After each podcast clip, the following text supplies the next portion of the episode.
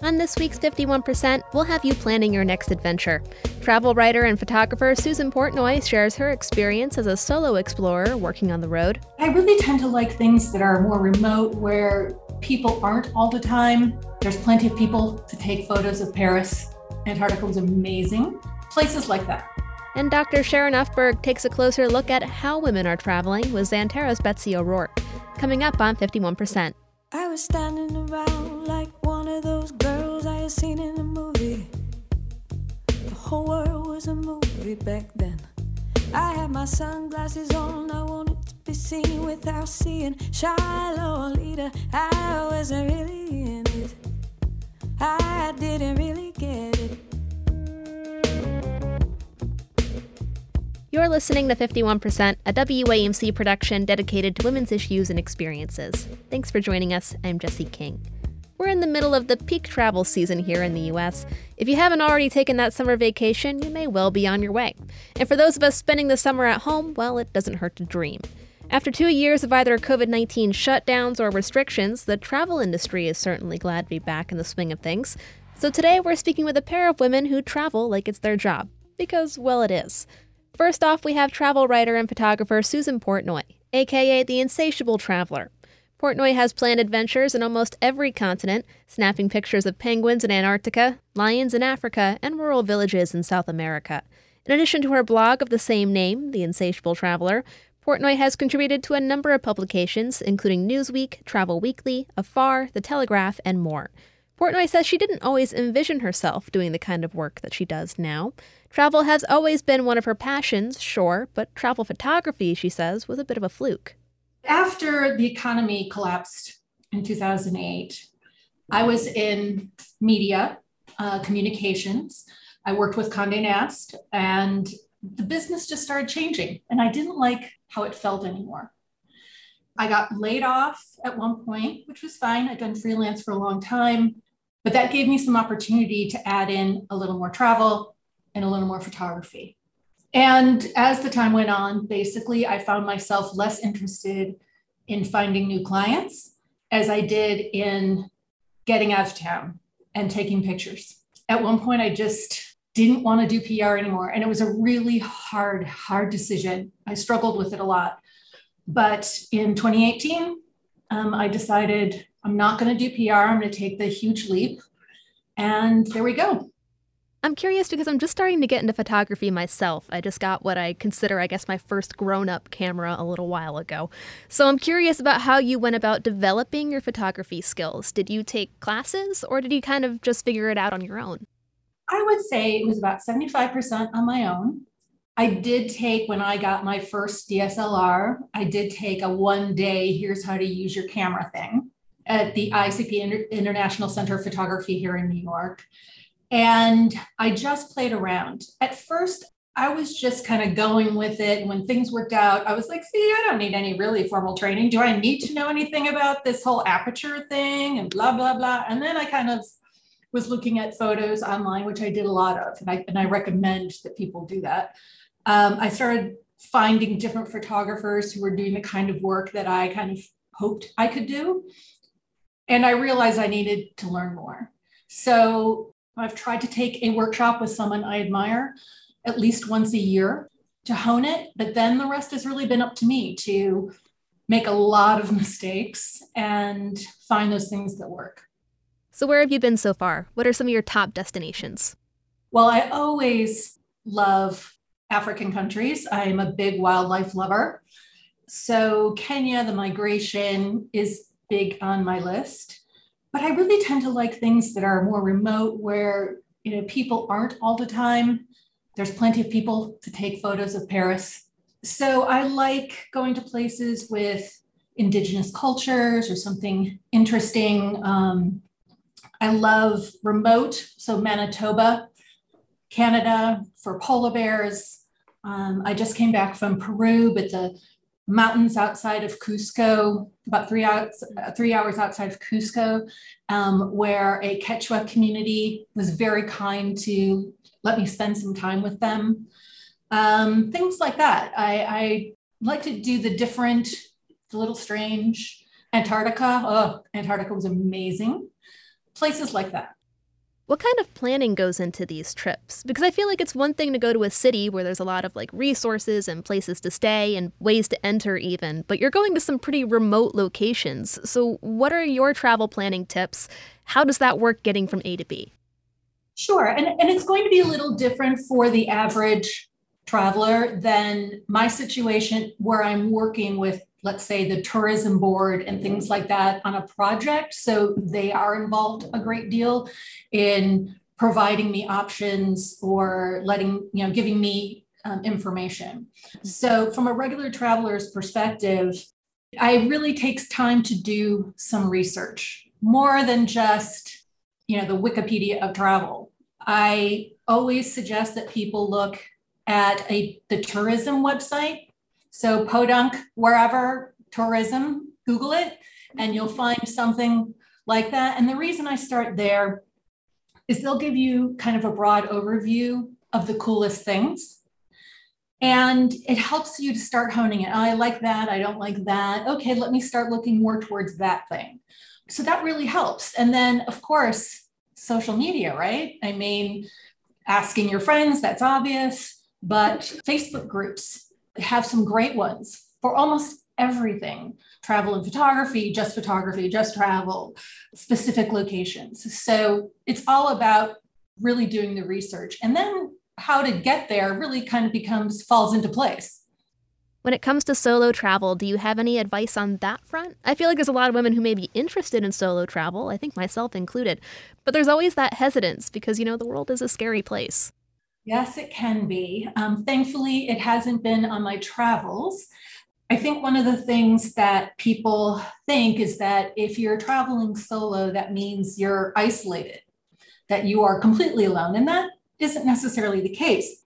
I recommend that people who want to get that sense of independence, but don't want to be by themselves in the middle of a new city, is to take a tour. You're still traveling by yourself. You're meeting new people. You you know there's you're learning how to sort of navigate that scenario. And it's a really great way to put your toe in the water without having things get overwhelming right away. Um, i always recommend that someone work with a travel agent because they can really suggest destinations and aspects of travel that are better for solo travelers safer, more interesting, things like that. But of course, I pay attention to my surroundings. I rarely, if ever, drink when I'm by myself. Uh, I don't want to get into any kind of compromising situation where I can't be my full cognitive self. I make sure that if I am staying at an Airbnb or a hotel or what have you, that it's not you know, totally in some place that I can't be helped if I need it.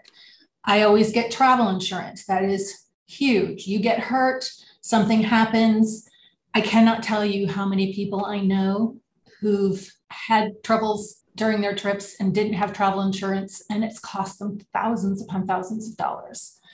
There are a lot of different things you can do in terms of people use doorstops in hotels inside their room so that people can't get in. It's, you know, really making sure that you have an idea. Um, if you're staying in a hotel, ask the front desk, ask the concierge if there is one. Is this area okay? Can I walk there at night? They don't want you getting hurt. They'll tell you the truth. Um, always take a hotel's business card with you. Uh, that way, if you're in a place that uh, doesn't speak your language, you can hail a cab um, or an Uber and show them the business card, and it'll get you back to where you need to be. And you don't have to worry about translation. What's the behind the scenes work of it like? You mentioned that you often work alongside tourism departments and agencies. How do you go about finding some of these deals? And I guess once you have the photos, are you taking the freelance approach and kind of pitching them to different places, or is it all figured out beforehand? Yes, meaning all of that is possible. For example, there's um, a company called Intrepid Travel that I'm going to be working with in Yellowstone. I appreciate the company. I haven't worked with them yet, but I appreciate what they do, their commitment to sustainability and communities and things like that.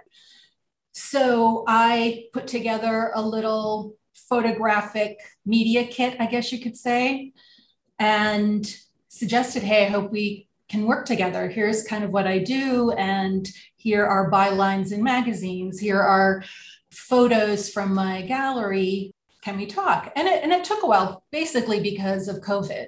But they said, "Yeah, let's try this. Let's let's you know we have trips in the United States that are new to us and that we need content. So I'll be going on this trip as a regular traveler, quote unquote, and they'll get pictures at the end. And I'm also writing my experiences for a blog post. That's one way it can happen. In Peru, I haven't yet, but I'm going to go to the Peru Tourism Board and say, hey, here's a bunch of photos. Do you need anything for your marketing? Often they'll choose a few that they can use. Uh, I've had it where people have reached out to me. I like that better. It's more fun. Less work for me when they come to me. So there's all kinds of different scenarios in this thing. And there's also a lot of different revenue streams from selling prints to selling photos to, you know, writing pieces that all add into sort of your yearly income. It's not any one fire hose of a stream. I wish it were. This is a kind of a broad question, I guess, but what advice do you have for those trying to get better in their travel photography? Or even if they're trying to pursue it as a career, what do you wish you had known? It's all about making mistakes. And it sounds so cliche, but it's so true. I look at photos you want to start looking at different types of photos, different angles, different lighting, and train yourself to try to see those things in your environment.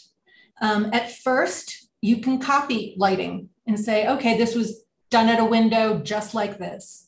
And you understand how to take that photo. And then later on, you'll put your own spin to it.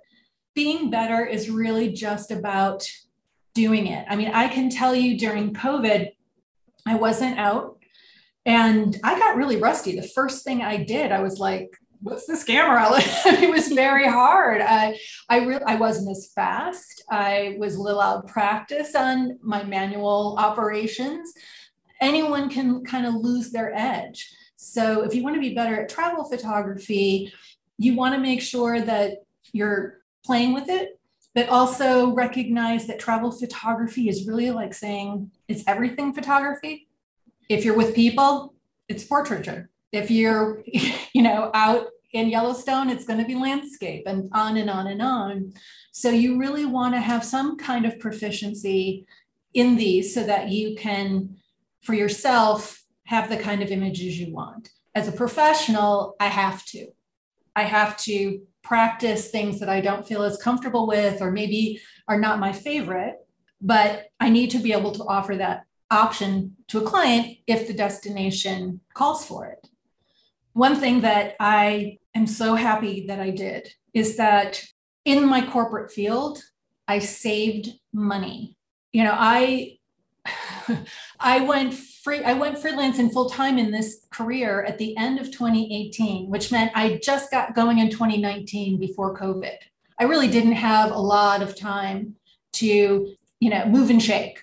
I'd made all these great trips and things like that. If I hadn't had money to dip into, I really would have been screwed.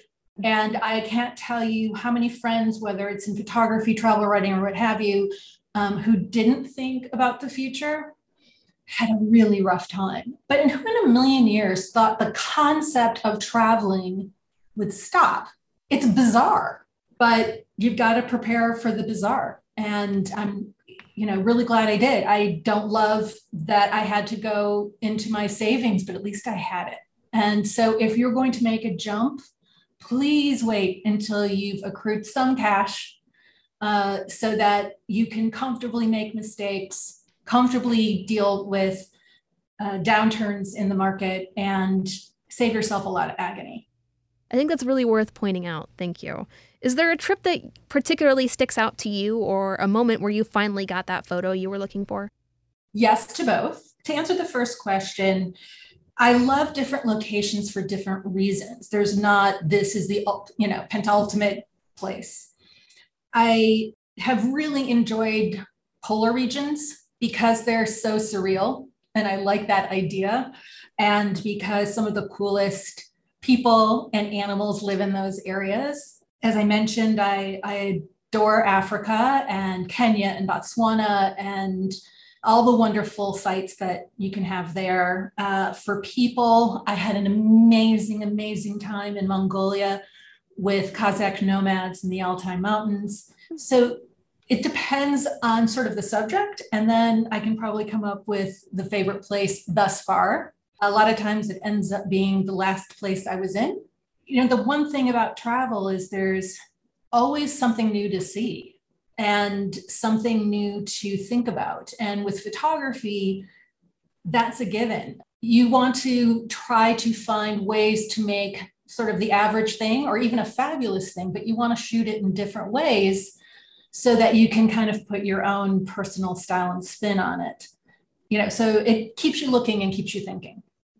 Susan Portnoy is a freelance travel writer and photographer. She's got more tales of adventure, photography tips, and gear reviews on her blog. That's theinsatiabletraveler.com. You can also find some of her work on Instagram at insatiabletraveler. Susan, thanks for joining us today. You got it, Jesse. Thank you.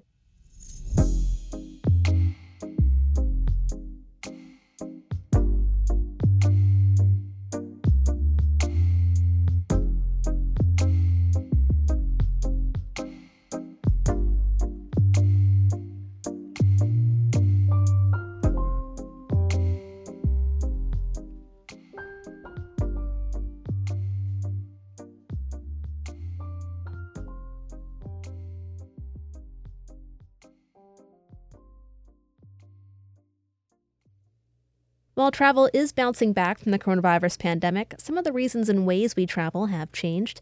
As our next guest will tell us, a lot of people are still looking for socially distant vacation ideas, like camping and road trips. And with many offices choosing to continue remote work practices, some travelers are really looking for long term workcations or work from hotel setups. Betsy O'Rourke is the Chief Marketing Officer for the Xanterra Travel Collection, a group of hospitality and travel companies based in Colorado, with a focus on cruises and resorts in U.S. national parks. O'Rourke herself has spent more than 25 years both working and watching the travel industry.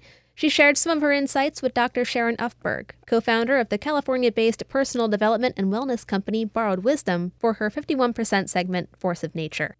So it really depends on where you are in your life cycle, whether you're booking for, you know, a family with small children or you're single and traveling with a girlfriend. But the other stat that I think is important to remember is that um, almost half of all women 65 and older are uh, quote unquote unpartnered or single. And these are women um, who are very healthy, uh, often affluent, and super active. So that's the segment that I think is the most interesting from a new perspective. These are women who are searching for very immersive activities and often with each other, but sometimes, you know, willing to go solo. And when they start out going solo, often starting in a group. So, this idea of active travel is very interesting. It appears that women are really looking for something undiscovered. Are you finding women are seeking out that kind of travel experience? Yes, and this is true of all ages, right? I mean, we're seeing it from, you know, the 20 somethings all the way into the 65 plusers who are looking for what we would call an authentic, genuine experience. So often, you know, the, the older folks have been there, done that. They've been to the major capitals. They've done a lot of the cultural you know museums and those sorts of tours but now they're looking for those small towns those villages the local lifestyle interacting with local folks eating local foods taking cooking classes and sometimes staying longer you know what i would call slower travel like going to one place and staying there. What do you see most important for women travelers? What are the top 3 issues for women that you see today well, first and foremost, particularly if it's women traveling alone, it's safety. Um, I mean, that will always be number one. People need to feel that wherever they're going, they're going to be protected and in a safe environment. Secondly, if they're joining a, a group, whether they're solo or with friends, that the other people in the group are like-minded travelers. I mean, people find that really interesting. They make lifelong friendships. It's lots of fun to be around other people who are enjoying the same things and sharing your same viewpoint. And you know, the third, I mean, is always about the destination and that experience. So, what are they going to discover that's new? You know, whether it's uh, a new recipe or a new meal or a new friend, uh, a new experience, but it's something that's going to be new and meaningful that they're going to take home with them and remember forever. It's so true about making the travel more meaningful. I'm always looking for the most options. Can I take a self guided tour versus a guided tour? This idea of choice is very popular for women to get the exact trip that they have on their bucket list. It's really true. It's a great point. Choice, right? And we we've tried to provide choice all in every one of our experiences. So if you're on, I mean, and actually, it's interesting that you mentioned self-guided because we introduced self-guided hiking and self-guided biking in the last couple of years, and they've both taken off because for many people they would rather do their own thing, but again, have the comfort of having someone transfer their luggage and a phone number to call if you know they need anything. And they get you know route maps all figured out for them. So the hard work of planning is taken care of and then while you're on the trip you have this backup. But you know they're choosing to be with their own group without mixing into people that they're they don't know yet. So it's been a very very popular thing. And we also find this in cruise right? On our windstar cruises you know these are small ships and we find that people really mix and mingle but we have lots of choices in terms of shore excursions from you know, private shore excursions to those that have, you know, small groups to those that are a little bit larger. They have, there are three different types that you can choose. And some people just choose to literally not get off the yacht and use the sports platform and swim and hang out all day. So it's, it's, you design the vacation that makes the most sense for you. I know that part of your travel collection is the national parks lodging. I'm wondering if you could talk a little about the popularity of the national parks, even more so since the pandemic, and what has changed in that particular travel market. Well, first of all, in the past couple of years, because our borders have been closed, uh, there are no international or very, very few international visitors so it is primarily Americans. And as you said, driving trips have always been, you know, the most favored form of transportation. And, and in COVID in particular, because, you know, you have more control over your environment. And control is a very important part of travel, uh, during COVID in particular. These parks are just, they're gorgeous. There's so much activity. There's history. Uh, depending on what kind of a traveler you are, you can be as active and take, you know, some very serious hikes to, you know, just following lovely paths along a river that aren't, you know, difficult at all. So people can design their own trips and uh, we provide a lot of advice, but it gives people, to your point backwards on choice, you know, you can choose how you want to spend your time in any of our national parks. When you discuss the national parks, I assume the labor shortage has greatly affected the national park staffing. Can you also touch on the job opportunities for women in the workforce in the travel and tourism industry today? Sure. Well, on the first point about labor in the parks, I mean, this is true of all of hospitality. It's been a really tough time. I mean, hiring folks, uh, and particularly to live in remote locations. And we've in the past benefited from having a number of international students who come uh, on limited time visas and work in the national parks for the joy of being able to work in such a special setting and in their off time they're out you know fishing hiking boating etc so yeah it have it definitely had an impact on our services the other thing that was interesting is what sold first is campgrounds and RV sites. And again, this goes back to this idea of control. Usually our rooms sell first, but in many locations we actually saw the campsites and RV sites go first. In terms of opportunities, you know, honestly, in my lifetime, I haven't seen such a great job market, and particularly in the hospitality business. And I think there's some misunderstanding about the career opportunities that one has in this business. I mean, there are stories after story of people who started, you know, working at a front desk or as a bellman who go on to be the CEOs of the of the whole company um, the growth opportunities for those who are seeking them are quite significant and fast. The other thing that you know we find is particularly for working parents, the, there are so many jobs that offer flexible schedules, and um, that's a real benefit to many working families, so that people can choose shifts that work for them, whether they're part time, full time, or sometime in between. You know, depending on the hours that you have available. Um, so I, I encourage people to look at travel and hospitality. I've spent my entire career in it, and I'm I just I feel so lucky to have been part of this industry. Do you have one last piece of advice for a woman listening that may be interested in a career in the travel industry? What would you tell her? Oh gosh, that's such a broad question. Um, I mean, literally anything you want to do exists in this business. I mean, I came up through PR sales and marketing and promotions. I came up on that side. But I my very first job was working at a resort hotel, the Hilton Hotel in Malta, and I was in guest services and it was that I got hooked. so I started at the property level and then, you know, decided that that was what I wanted to do and and moved into a role, uh, an entry level role at a corporation. But there's so many paths. I mean, whether it's in conference services or in guest relations or operations, um, you know, in a hotel. But you know, fast forward if you want to be a guide, you know, for a tour company, or you want to be uh, somebody who's working uh, in food and beverage. Every functional area exists within travel and tourism. But the, the wonderful thing about this industry is you know that everyone who you're serving as a guest is getting a direct benefit from your product. They're learning and growing and uh, experiencing something new. There's something so fulfilling about that.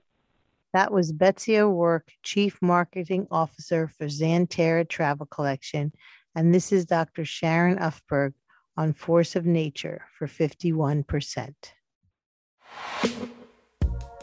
You've been listening to 51%. 51% is a national production of WAMC Northeast Public Radio.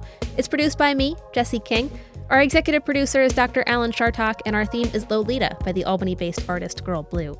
A big thanks to Susan Portnoy, Betsy O'Rourke, and Dr. Sharon Ufberg for taking part in this week's episode. To learn more about our guests and the show, check us out at WAMCpodcast.org. We're also on Twitter and Instagram at 51% Radio. Let us know what you think and if you have a story you'd like to share as well. Until next week, happy trails. I'm Jesse King for 51%. I was every single girl, I was nobody else, I was so sure of myself. I was 15 and a half, he was a hollow laugh. And I lost my cool somewhere along nightmare down the hallway. I